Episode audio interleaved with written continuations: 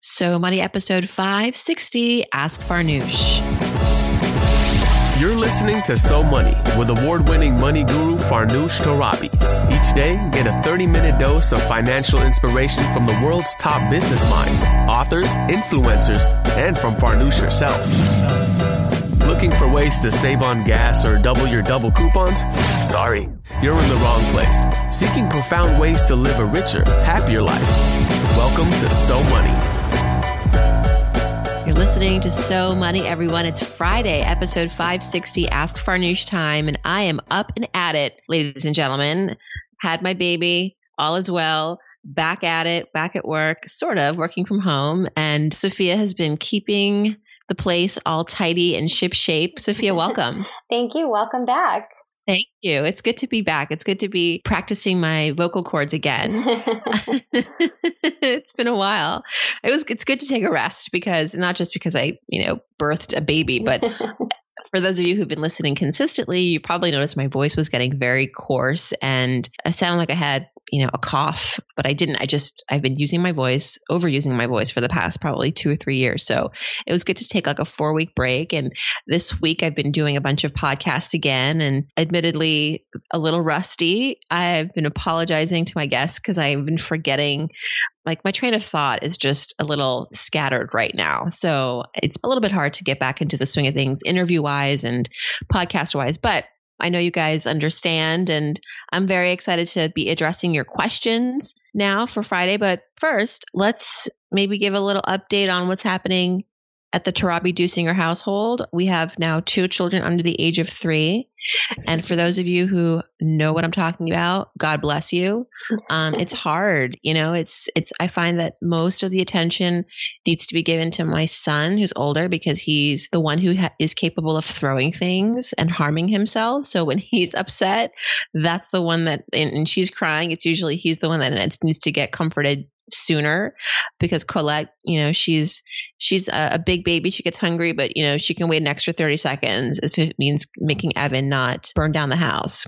So it's been a juggle, but it's been fun and you know, lack of sleep is part of the job. But this I will take over being nine and a half months pregnant.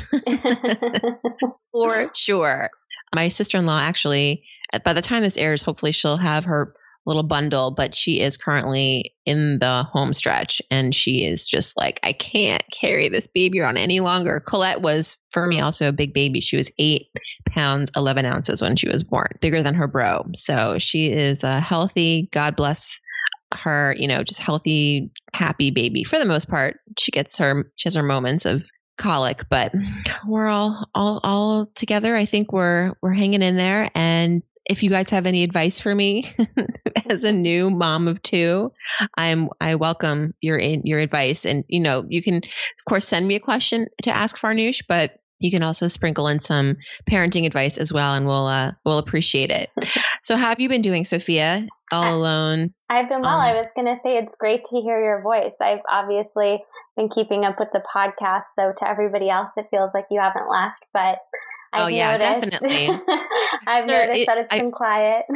I owe you a huge thanks, you know, because it's why I was able to basically be off the radar for so long. You've been keeping the show running and without a hitch, and you know, for those of you who may not even know, known I was out having a baby. That's what I, was that's what's happening behind the scenes. And waking up now to these questions that you've compiled for us, Sophia, we're happy to know that a lot of you are using the SpeakPipe feature. So we're getting your voices heard and we'll be using a lot of them in this current episode. And interesting, Sophia, a lot of the questions have to do with jobs. Yes.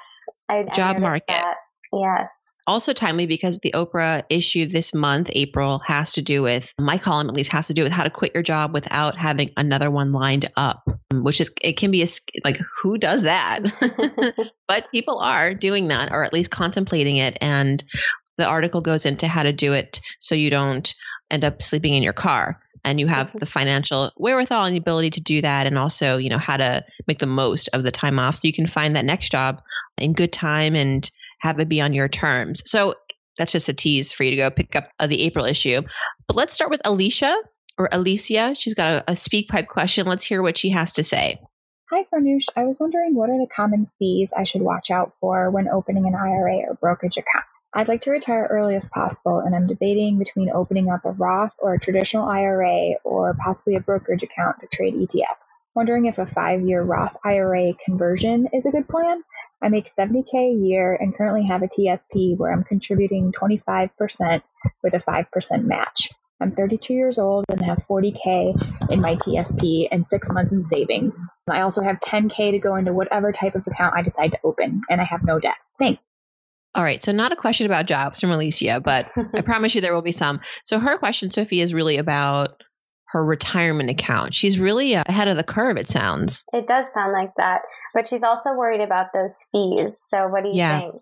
So there are a number of different kinds of fees when you're talking about investment accounts and I think the the ones that you really want to watch out for because you may not really realize what you're paying is the the fees that are attached to the various funds that you're invested in. The mutual funds, and etc. So we talk on the show a lot about the benefits to migrating away from these fee loaded funds, for example, mutual funds with high expense ratios and transitioning to fee free or low fee index funds and ETFs. And whether you're investing in a Roth IRA, a traditional IRA, or a brokerage account, these fee free funds should be available to you. And the reason that these are a pain is that over time accumulated with compound interest, these fees will end up costing you quite a bit of money, especially if you're looking to invest for decades. I actually did the math and found that in my uh, brokerage account, couple years ago, I had a lot of these no fee funds, but then I did still have, I'd say, a handful of the mutual funds that were charging me over 1% annually. And, you know, 1% doesn't seem like a ton of money, but when you do the math and you look at what that 1% is of and times 30 years, and then, you know, it compounds, it's hundreds of thousands of dollars.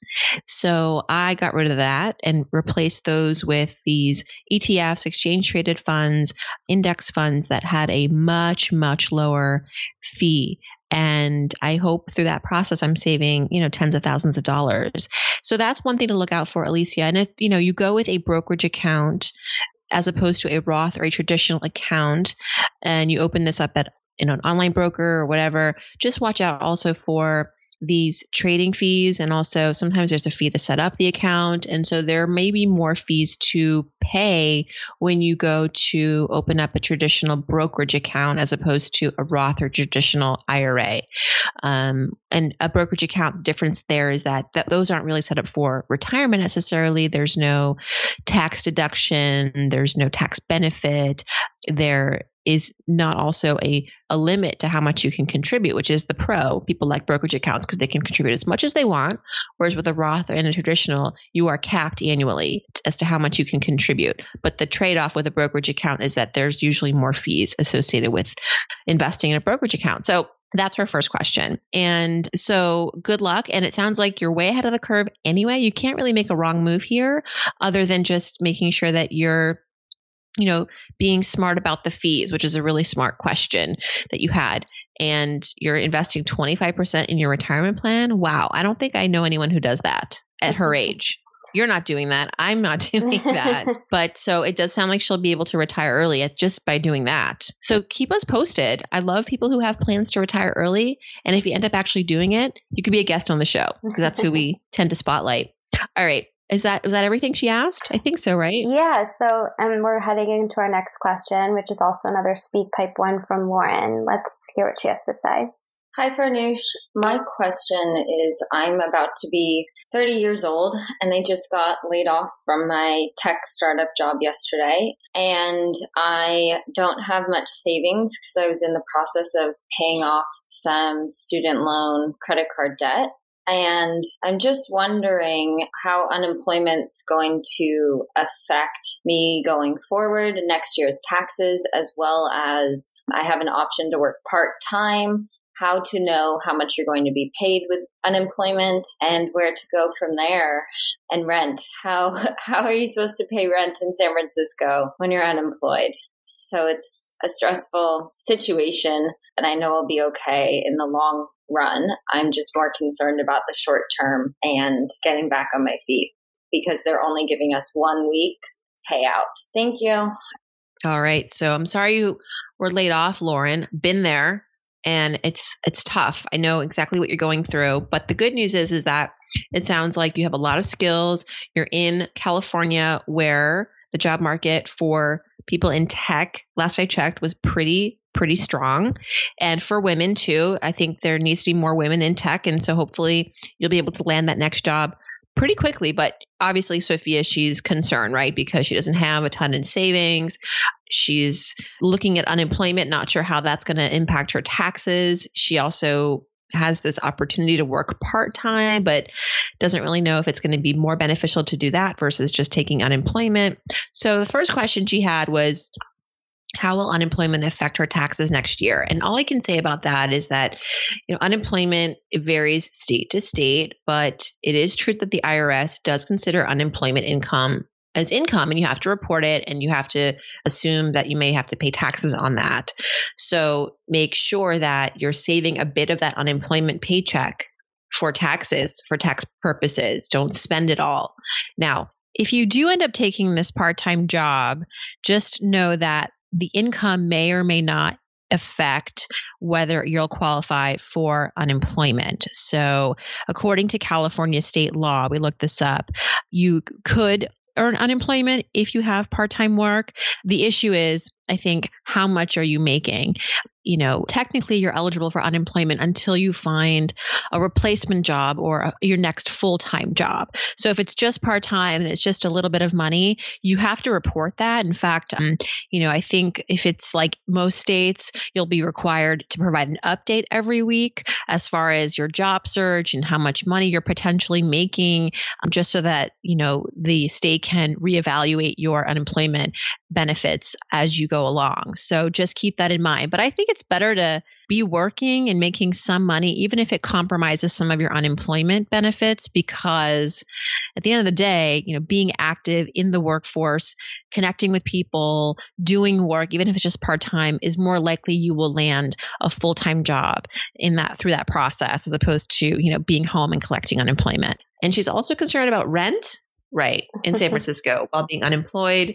You know, in this is the thing, you know, you this is why it's so important to have a savings account, some sort of emergency savings. So if she is going to go on unemployment, take that part-time job, and it's not enough to pay her rent, then she obviously needs to look for other accommodations. And maybe it means breaking her lease, moving in with a friend, going to a sublet someplace that's a lot more inexpensive if she can go live with family. If I don't know if she has family in the in the region but you know I think that this is really a time for her to practice austerity. And unfortunately you know one of the issues with not having savings when you lose your job is that you don't have this freedom to explore right? To like take the time to actually job search and interview because you have you have your bills you have your rent you have your food you have your gas good luck with all of that. I know it's stressful and you're not going to be unemployed for too long. I just know it and you know it. So just make sure that you're cutting expenses right now that you don't need to be having. Obviously, gym membership, you know, Netflix, and just make sure that if rent is going to be too much, that you talk to your landlord. Maybe he can work something out with you, or you have to get out of your lease and find something more affordable a friend's couch for a few weeks. You know, it ha- it happens to the best of us. I think it was Lewis Howes who was just on Ellen talking about his experience sleeping on his sister's couch, and now he's a millionaire, and he was on the show. So check out Lewis Howes as well. He's very inspirational. All right, moving on. Who is next, Sophia? So our next question is another speak pipe from Lauren about her mortgage. So let's take a listen. Hi, Farnoosh. This is Lauren, and I'm looking for some specific advice on why people might be discouraging me from attempting to pay off my mortgage. My goal is financial freedom, and it's a little tough because I live in a condo, so I will always have HOA dues that need to be paid, and those may increase over time. But if I could get it paid off I think that would be an awesome, at least mental feeling of financial freedom. But everyone is discouraging me from this idea. All right, Lauren. You know, I was having a really interesting conversation with my father last week. He was over the house and I think he's also of the camp that Sophia, it's better to have a mortgage than not. And I'm hearing just, that more and more actually. I, so I'm really interested about what you have to say for this yeah. question. I mean, on the one hand, I think why some people advocate for maintaining your mortgage if you can afford it is that it does provide an interest tax deduction. But I'm also like, take a step back. My feeling is like, well, you still have the mortgage payment. it's not like your interest tax deduction is going to outweigh the mortgage payment. You know, it's like you have to pay to save. And that's never been something that I really agreed with. I feel like if you have the capacity to pay down your mortgage, pay it off, and this is additionally, as Lauren talks about, something that is weighing on her mentally, then you should do it. And if it's not going to take from any other aspect of your life, like paying down your mortgage is not going to make it impossible to continue living your life the way you've been living your life. In fact, maybe it's going to give you a richer life because you'll have that savings every month that you're not giving to the bank. Then why wouldn't you do it? Maybe there's more to this. If there is, people, please tell me. But I just look at this very simply. You know, what's more is that as you approach retirement, and I'm not sure how old Lauren is, I don't know if she's approaching retirement, but if she is, this is definitely something to be doing. You want to be reducing your debt, downsizing, reducing your financial commitments as you age because cash is king in retirement. Having cash flow, having income, not having these really big bills is going to be a huge weightlifter in retirement. And imagine also in your 20s, 30s, 40s, it's going to be a huge financial weight lift. And like if her goal is financial freedom, I mean, I think this is a, a, way to accomplish it, assuming everything else fits. You know, assuming that, like I said, this isn't going to be to her detriment, that actually she'll have money left to play with. And, you know, some people would even say that not having that mortgage payment is helpful because you can take that monthly payment that you were putting, say, towards the mortgage and putting it in retirement, having it grow, accumulate interest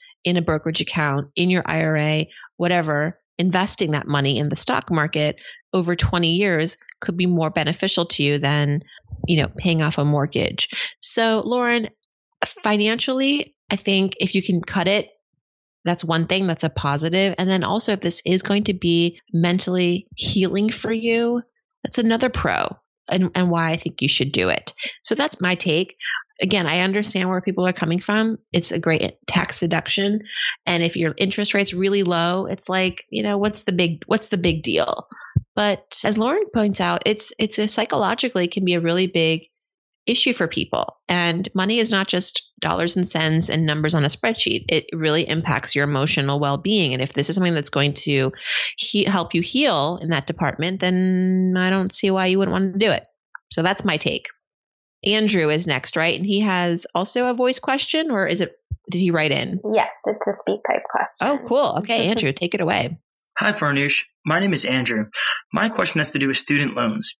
Should I get a balance transfer card in order to pay for some of my student loan debt and take advantage of the 0% interest rate for the opening period. Currently, my credit score is in the 700s and I have $29,905 in student loan debt. My next payment is due on July 2018 because I've continuously paid over the amount that I need to and ahead. Right now, I take in roughly $3,600 a month from my current job, and on the side, I take in around $5,000 per year from coaching. Thanks. So, what do you think? Should he get a balance transfer to get rid of some of that student loan debt? Well, maybe. So, he's seems like he's in a really great financial place in the sense that he's he's earning money he's got this side income of $5000 a year he's already overpaid that makes me think that he's not in a financially dire state he's looking for more flexibility. He's looking to maybe save some money on interest. He's not like the kind of borrower who is headed for default or needs to remodify the mortgage. He just wants some uh, maybe some additional breathing room, and that's obviously something that a zero percent APR interest rate card can afford you. But the caveat to that is that these cards offer their zero percent APR interest rate for a limited time frame. So usually 12, 15, maybe 18 months. So if he can pay off this debt within that time frame of 12 to 18 months, hmm, okay, then wow, he's saved a lot of money on interest and he's now debt free at the end of the term, of the 0% term. The catch is, you know, after that 12, 15, 18 months, the interest rate skyrockets to, I'm willing to bet, far more than what his actual loan interest rate is on those student loans. So he just has to be aware of that. And if he's going to make the most of that transition, of that balance transfer, he needs to do the dirty work within that 12 to 18 months, pay it off. Otherwise, I would just say kind of create your own refinancing, you know, kind of a DIY refi, which is that you take this extra income that you're making through the side hustle and applying it towards the principal of this student loan, this $29,000. And you can do this over the course of a few years, you'd probably be debt free assuming you're making your other payments on time as well. So, you know, it just depends on how quickly he can get out of debt and wants to get out of debt. If he can do it very quickly and use his 0% interest rate card to do it, then do it. But if he knows that he's going to need more time, then I would just say kind of recalibrate his budget, take this side income, apply it towards the principal and just the principal, not interest and principal. You're going to knock down that debt a lot faster that way. And then call us back with an update because I think you're going to be really happy with the results. And if you want to be more aggressive, you could look for other ways to cut back you know in your spending but it sounds like you're making this nice chunk of change on the side from coaching you use it for the student loans and i think you'll be out of debt a lot faster that way that's my that's my feeling i mean when i was in his situation I had just about $29,000 in student loan debt, funny enough. And I used my side hustle money and then ultimately my book advance to pay off the debt once and for all. And some people thought that was unnecessary because they said, well, the interest rate on the debt was only like 2%. But it, let me tell you, going back to Lauren's point, it was psychologically awesome. Mentally, emotionally, it felt so great to like just never have to deal with a lender a student loan lender to never have to get that bill to never have to pay that monthly bill every every single month. And it just felt really i felt like an adult. I felt like a real adult. I felt like my adulthood officially started. So for all that maybe it is better to you know stay the course andrew and use that income to pay off your debt more aggressively. All right and we have time now for one more question, and this is a written in question. This I know.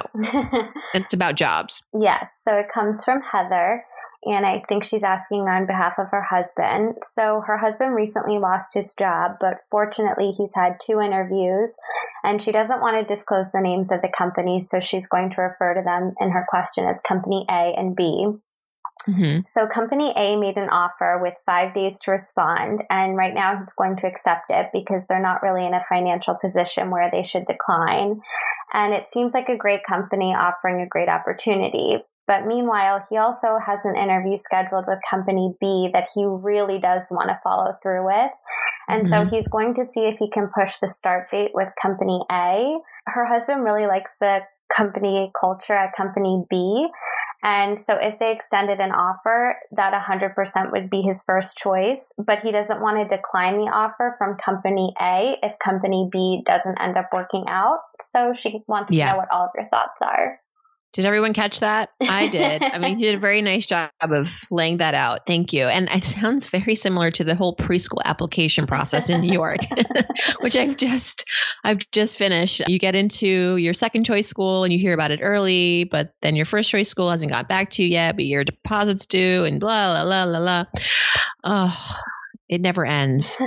so I will just give you a story quickly. Uh, a friend of mine was in a, an exact same situation. It was actually my cousin-in-law and he accepted the job at company A because like Heather's husband, it was the one that was more readily available and they made an offer and it wasn't terrible and he took it, but he still continued to interview with company B and company B eventually offered him a job and it was a better commute. He liked the culture more. So he accepted the offer at company B. Meanwhile, he was like in working at company A and the, it was his first week on the job and he quit. So he's happy. But let me tell you, don't ever go back to company A for anything. That's something that you're going to have to be okay with. You're burning a bridge there, a big bridge. I mean, that's, think about it. You're a company that is onboarding a new employee. There's a lot of time, investment, commitment. You've now taken the job post off the web, you're no longer looking for a candidate, and maybe it had taken you six months to get this offer on the table, and now that employee is leaving. So that is extremely annoying, but also can be costly for the company. Now they have to go back to basically from scratch. They have to start from scratch to find somebody, or maybe they'll go back to the pile and find their second favorite candidate. But at the end of the day, you've done them a disservice. You've done yourself a service. You've done them a disservice. So that's going to be something that you'll just have to accept. And that's just what happens sometimes in life. And I, I'm, you know, I always talk about you have to you have to look out for yourself. No one cares more about your happiness, your well being, your, you know, and you don't owe companies anything because look, they can fire you. They could have fired him in the first week as well, just as he would have given them the notice that he wanted to leave. So there's always that. Don't always don't feel terrible, but just know that that is not something that eh, you're not going to be able to go back to this well ever again. And if you do, it'll be a miracle. so he could just continue to play this game, you know, like my cousin in law did, and it could work out. He could get the offer from B. You'll just have to go back to company A with the honest truth. And I don't think it should be something like, I can't tell you why. You just, you should just tell them, you know, that unexpectedly you got an offer from this other company. It's better pay. It's just talk it up. So it, it seems like a no brainer, like you ha- just have to leave. What Heather's husband could also do as another option is before accepting the offer at company A, call company B and say, look, I've got this other offer. Can you push up our interview? Can you push up, if you want me, can you just make me an offer now so that I can, you know, have two jobs to compare at the same time and it's not going to be like you're burning a bridge with company. You're you're actually still exploring your options, but you need to know where company B stands sooner than later. You know, that could be a risk. It could backfire. They could say, well, if you've already got this job offer, we are not willing to move as quickly. So good luck. So there's that. But, you know, he only knows, he knows more than I do, obviously, about the, the sort of the circumstances and maybe he can read their temperaments. But that's another way that he could get out of this a little bit more painlessly, you know, just to be able to have those two offers in hand at the same time. Meanwhile, maybe also ask company A for an extension, but call company B right away and say, You've got this other offer. You're their first choice. You want to make it happen at company B. How can we accelerate the process? Because if you get the offer, you're coming. You're you're starting work ASAP. So good luck, Heather's husband. And if you have any other follow up questions, please, you know where to find us. and that's a wrap. Thanks so much for making my comeback so fun. And the questions, as always, very, very smart. I have a very smart audience. It's really a privilege to be able to to you know have a podcast audience like ours. Sophia, thank you so much. Of course, great to have you back it's good to be back and hopefully I'll be back in the office soon. I'm working from home for the time being, but looking forward to getting back into the swing of things and hearing more from everybody. And the podcast is doing really well, right? Tell me, yes, tell me it's doing well. It is. It's doing very well. we are growing in subscribers. We're growing in audience and downloads. And I believe I, I can say, because it should be done by the time you hear this podcast, we have a new website we have an updated so money podcast.com and updated farnoosh.tv. So if you haven't checked out the sites, please do give us your feedback. We want to make sure that it's working for you and that it's easy to navigate. So please let us know your thoughts on that as well. Go to farnoosh.tv or so moneypodcast.com. They're intertwined and leave us a note there. And we'll talk to you next Friday. Thanks, everyone. And I hope your weekend is so money.